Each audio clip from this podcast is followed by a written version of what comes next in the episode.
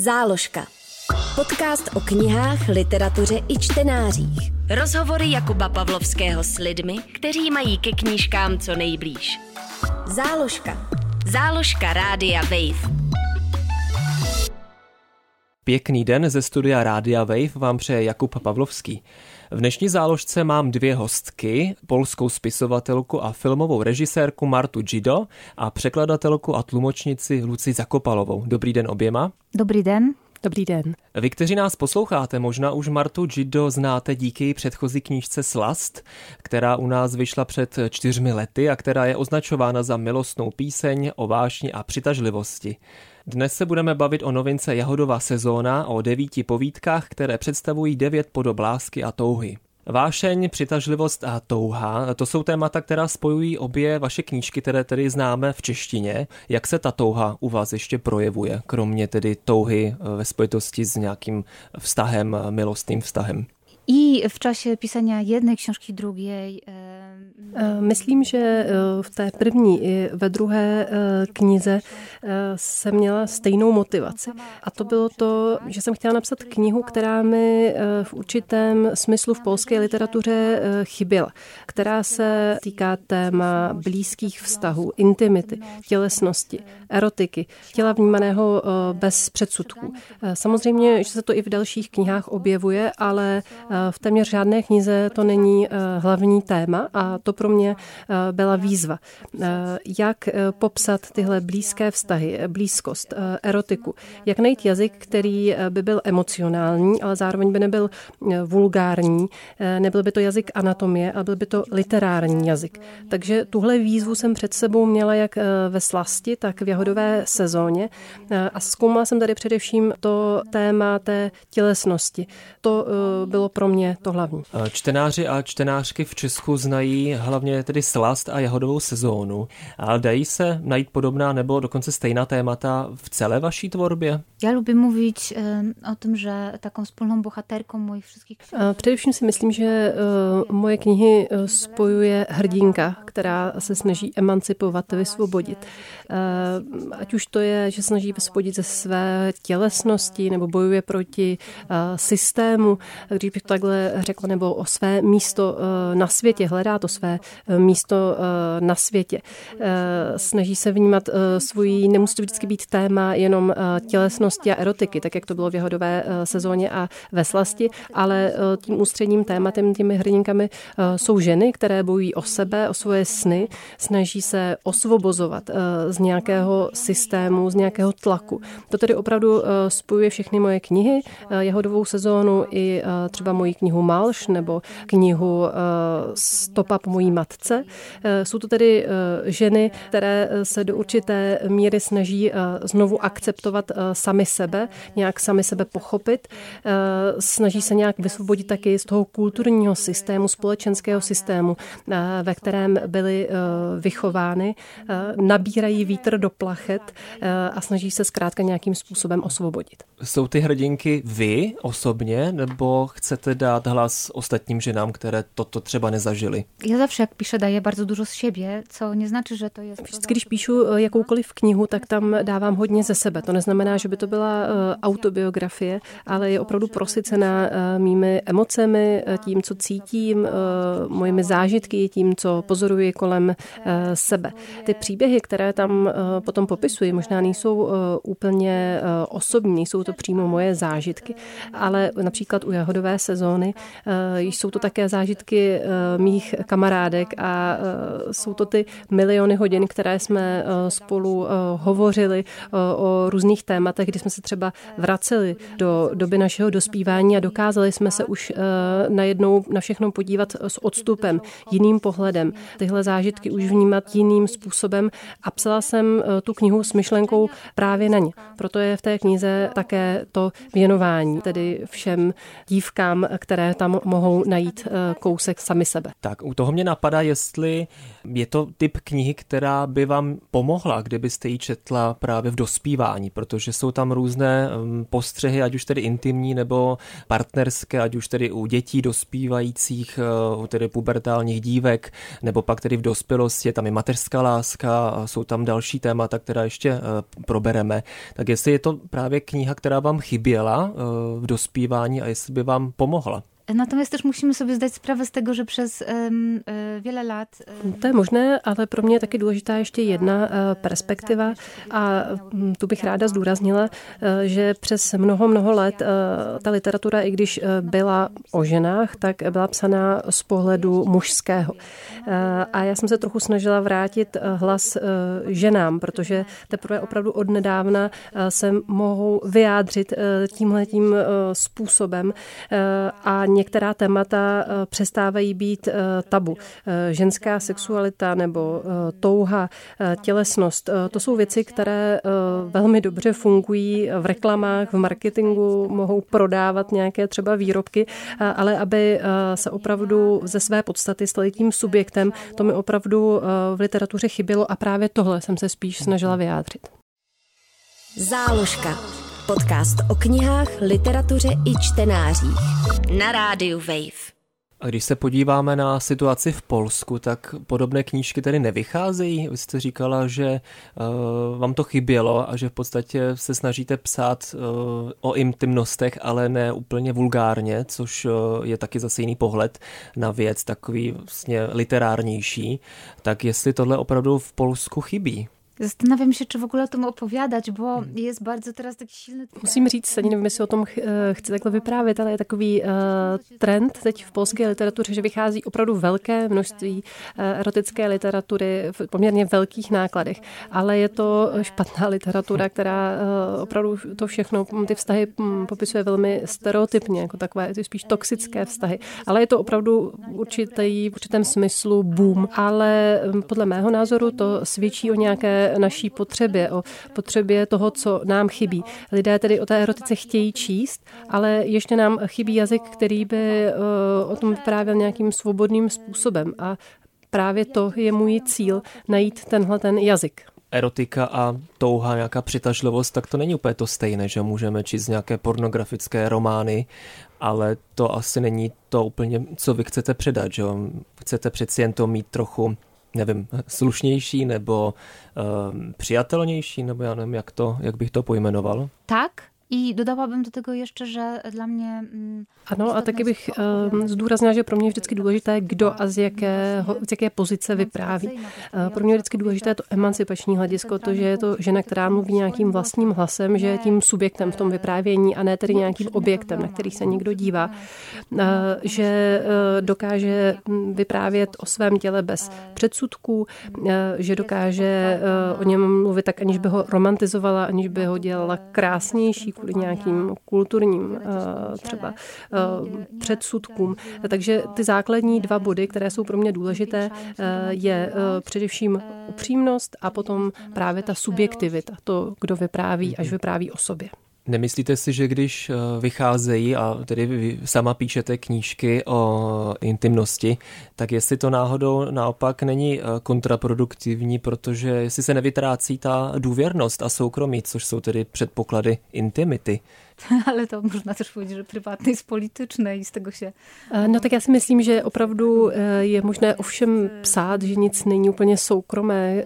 To by takhle, kdybychom se takhle třeba mysleli o politice, tak by z toho vznikly nějaké, nějaké revoluce. Takže opravdu je těžké psát o něčem, co je tabu. Hledat k tomu jazyk. Moje hrdinky nikdy nejdou těmi prošlapanými cestami, nikdy nesouhlasí s těmi rolemi, které jim byly nějaké jakým způsobem přiděleny a, a něco hledají. Můžou to být náctileté hrdinky, které hledají svoji lásku a zjistí, že se přitahují navzájem dvě ženy. Nebo to může být žena, která jde za hlasem svojí touhy a, a navazuje vztah třeba s více muži. Vždycky, vždycky je to tak, že k tomu přistupuje nějakým způsobem otevřeně. že je to žena, která se nebojí to, že třeba bude uspokojovat sebe sama, nepotřebuje k tomu žádného muže. Zkrátka jde tam o to, že se překračují nějaká tabu, ať je to už v tom, že třeba společnost říká, že žena nemůže mít víc partnerů, že to je špatně, nebo že dospívající dívky by se neměly nějak chovat, neměly by po něčem toužit. A zase je to nějaká společenská poptávka, co se hodí, aby žena dělala a co se, co se nehodí. Je to důležité podle mě velmi i z toho dnešního pohledu, kdy teoreticky je tady rovnoprávnost a ženy mohou dělat, co chtějí, ale stejně byly vychovány v nějakých tradicích a vzorcích a i sami sebe nějakým způsobem ve své podstatě omezují, ohraničují, jsou trochu nesvobodné i z toho pohledu, že byly nějak vychovány a že jim ta společnost nějaké role vnutila. Pro mě takovým metaforickým slovem té knihy je pušťače, spustit se, by se dalo říct česky. A máme tady samozřejmě ten výraz, že něco můžeme držet anebo pustit, ale pušťače, spustit se s někým je také mít s někým náhodný sex. Zkrátka je to taková metafora toho, že už se nijak neomezujeme, že skutečně jdeme za tím, co chceme, i přesto, že existují nějaké stereotypní role, které nám říkají, co bychom měli dělat a co ne. Záložka. Rozhovory Jakuba Pavlovského s lidmi, kteří mají ke knížkám co nejblíž. Na rádiu Wave. Na to ještě navážu dvěma citacemi, protože přímo jedna povídka je o ženě, která je z vícero muži a dokonce na to téma udělala i výstavu. Pochopte konečně, že holka si taky může užívat, může se bavit, napínat tětivu luku a střílet přímo od srdce. A pak na to ještě, nebo na tu výstavu reaguje jedna náhodná kolem jdoucí. Konečně o tom nějaká z nás mluví nahlas, pojmenovává to, co obvykle tajíme. Je to znamení, že svět se začíná měnit. I vy ten pocit máte, že se svět začíná měnit? Z tego, jak będziemy um, wychowywać nasze dzieci, co im będziemy mówić, jak będziemy reagować na pewne rzeczy. Mhm. Natomiast... Um, No, myslím si, že to záleží na nás, jestli se ten svět změní. Záleží to na tom, jak budeme vychovávat děti, jak budeme reagovat na určité situace a věci. A určitě je v tomhle tom samozřejmě hodně před námi. Myslím si především v tom, jak se dokážeme osvobodit z určitých rolí a z toho, do čeho nás to okolí tlačí, jít s nějakou svojí touhou, vůbec tu touhu třeba mít a realizovat něco, co chceme, anebo zároveň třeba i nemít žádné touhy a nic nechtít, protože tohle je důležité pochopit a myslím si, že pro muže i pro ženy, protože v dnešním světě je to těžké. Pořád máme spoustu povinností, pořád něco, něco musíme, pořád nám něco nedovoluje, abychom šli za tím, co nás zajímá, co nás táhne a proto je důležité poznat, co nás utváří, co nás taky brzdí. A díky tomu se potom můžeme cítit lépe sami se sebou, více se otevřít, udělat něco, k čemu by nám chyběla odvaha. A to je určitá i moje spisovatelská strategie. Chtěla bych tohleto podporovat po těch všech svých zkušenostech za ta léta. Myslím si, že se snažím stále všechny situace, dívat se na ně z nové perspektivy, radovat se z nějakých i malých věcí, pociťovat za ně vděčnost a myslím, že i díky tomu, díky té zkušenosti, kterou už mám, jsem dokázala napsat takovouhle knihu, která má víc těch perspektiv a která snad někomu pomůže to, aby se nějakým způsobem už osvobodil z těch svých zažitých rolí, aby byl otevřený tomu jít na nějaká místa, kde je metaforicky vstup zakázán a zjistil, co se na nich nachází. Umíte si představit, že byste takovouhle knihu napsala třeba před čtyřmi lety, v době, kdy u nás vyšla Slast? No ja właśnie, ja ją wpisałam w dwa tysiące dwudziestym roku, czyli trzy lata temu. Tak já jsem tuhle knihu psala vlastně v roce dva tisíce dvacet, v době, kdy byla pandemie covidu, takže zhruba před těmi třemi, čtyřmi lety. Ale určitě ta pandemie covidu měla vliv na to, o čem píšu v té knize. V té situaci, kdy lidé byli zavření doma, v Polsku dokonce ani nesměli chodit do lesa nebo do parku a já jsem utekla do určité míry na, na, na vesnici, abych se tady těm všem zákazům vyhnula. A v té knize taky je právě, myslím, že je kvůli tomu hodně té přírody, která se tak jako probouzí, tyhle ty všechny metafory. A zároveň částečně jsem jí psala také na stipendiu v Praze, v Praze, která byla v lockdownu a kde nebyli žádní lidé, kdy jsem při procházkách kolem Vltavy potkávala jenom nutrie. Takže to byla opravdu zvláštní situace, kdy kolem nás bylo hodně takových špatných emocí, hodně nejistoty, hodně ohrožení, strachu o naše zdraví, o práci, o to, co bude s naší budoucností. A možná právě proto jsem se i v té knize snažila zachyt, zachytit ty chvíle jakoby té radosti, která vycházela z nějaké každodennosti, hledat nějakou tu svobodu, takový ten trochu útěk před tím vším. Myslím, že teď ta situace je ještě úplně jiná v té postpandemické době a navíc v době války, která je také naší zkušeností, kterou částečně, částečně zažíváme. Tak ta kniha částečně může být takovou, takovým přístavem, může to být taková uklidňující kniha do určité míry. Ještě chtěla povědět jedno, že... Ještě bych na to navázala tím, že v té poslední povídce v knize Jahodová sezóna, to je povídka o lidech, kteří i přesto, že je válka, že vlastně jejich svět zmizel, oni teď z těch ruin, těch ruinách mají něco nového postavit, tak vlastně díky tomu, že existuje nějaký cit, který se mezi nimi rodí, tak dokážou jít dál.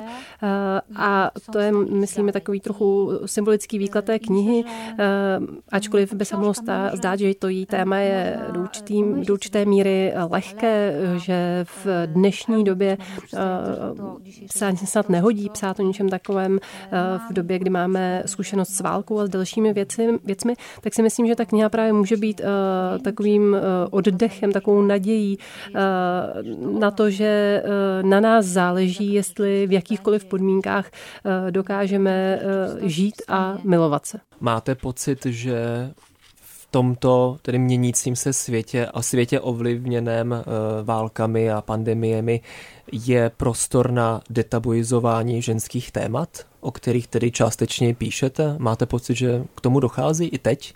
To teraz zadałeś takie pytanie, które dotyczy trochę tego, nad czym ja teraz pracuję. Ta otázka navazuje na to, na čem v současné době pracuji. Opět se to do určité míry týká těla, našeho fyzického prožívání a sexuality, ale už v trochu jiném kontextu.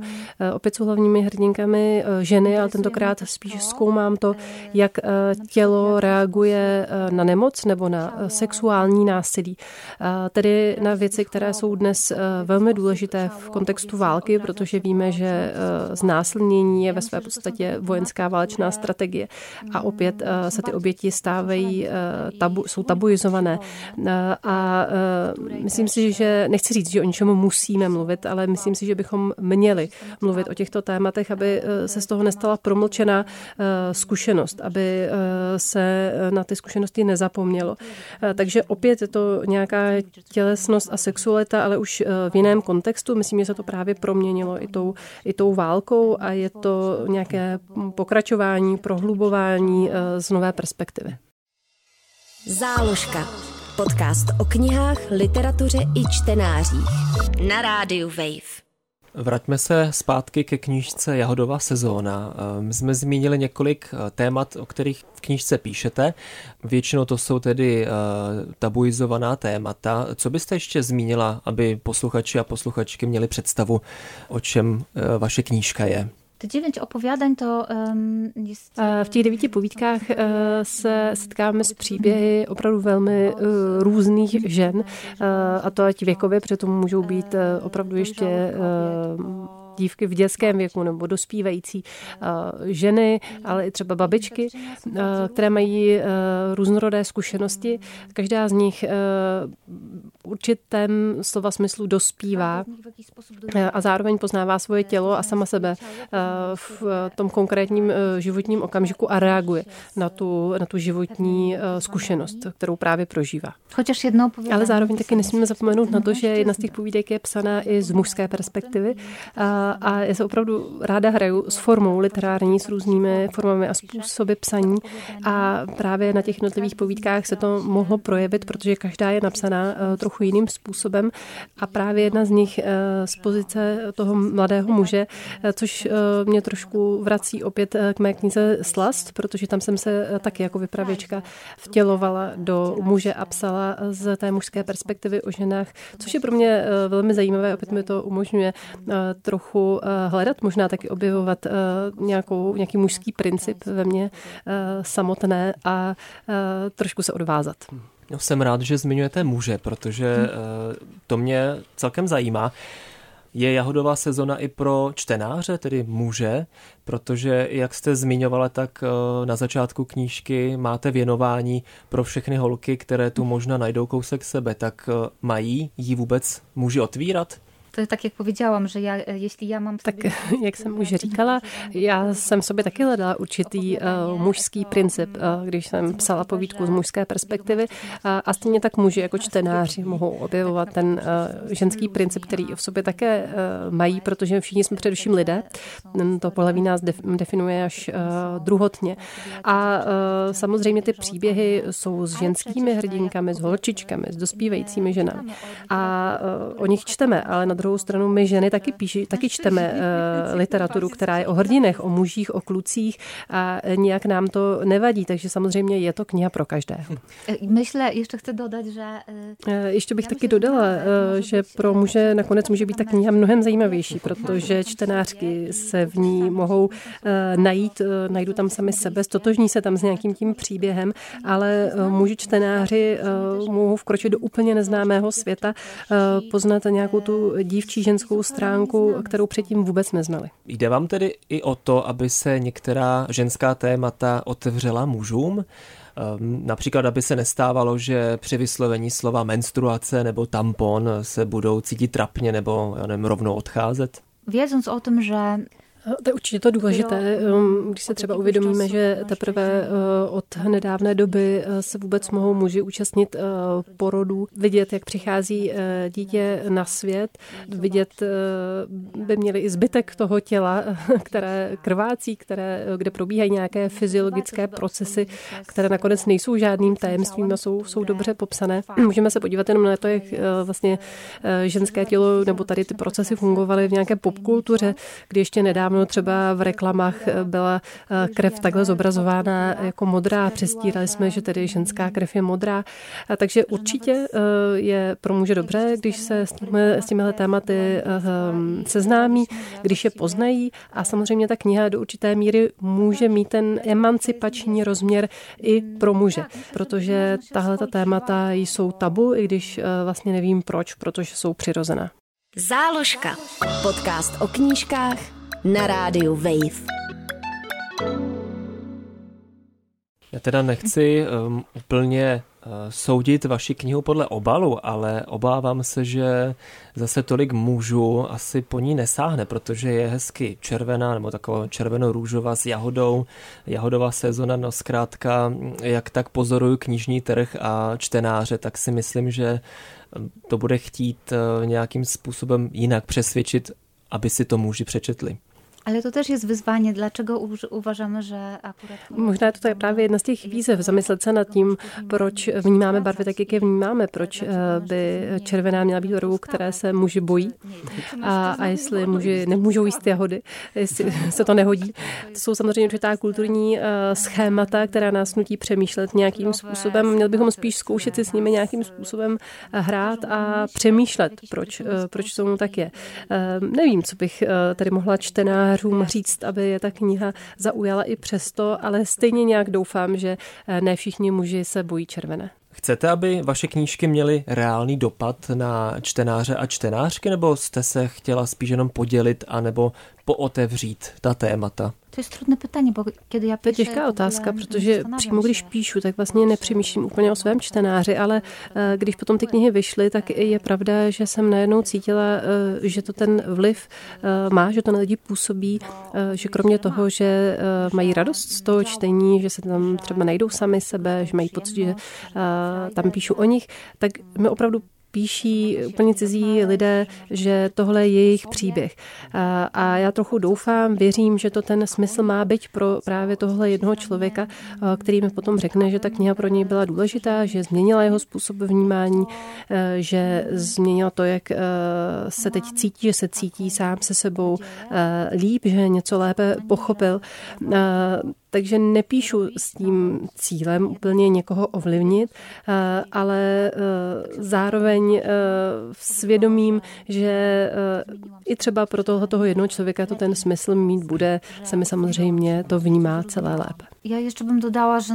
Ještě bych zdůraznila i v tomhle kontextu, že pocházím ze země, kde vlastně neproběhla žádná sexuální revoluce, byť třeba tam byl nějaké počátk, nějaká chuť k tomu, ale pak to všechno nemohlo proběhnout i kvůli tomu historickému kontextu a v současné době ve své podstatě neexistuje žádná sexuální výchova, takže pokud rodiče sami něco řeknou svým vlastním dětem, tak oni se nemají kde dozvědět něco smysluplného o vlastním těle, o tom, jak funguje. Myslím si, že hodně lidí u nás je konzervativních, jsou v zajetí nějakých takových tradičních společenských rolích, kde se o spoustě věcí nemluví. Oni se samozřejmě někde tak jako tajně dělají a všichni se tváří, že neexistují nebo že se vlastně nedělají. A v tomto kontextu ta kniha opravdu může být velmi důležitá pro to, abychom si otevřeně promluvili o něčem důležitém, pokusili se vysvobodit opravdu z těch, bych řekla, až okovů. Mými hostkami v záložce byly Marta Dzido a Lucie Zakopalová. Bavili jsme se o knížce Jahodová sezóna, kterou přeložila Anna Šašková-Plasová a která vyšla v nakladatelství Dokorán. Díky oběma za návštěvu. Děkuji. Děkuji. Záložka. Podcast o knihách, literatuře i čtenářích. Poslouchej na wave.cz lomeno záložka, v aplikaci Můj rozhlas a v dalších podcastových aplikacích.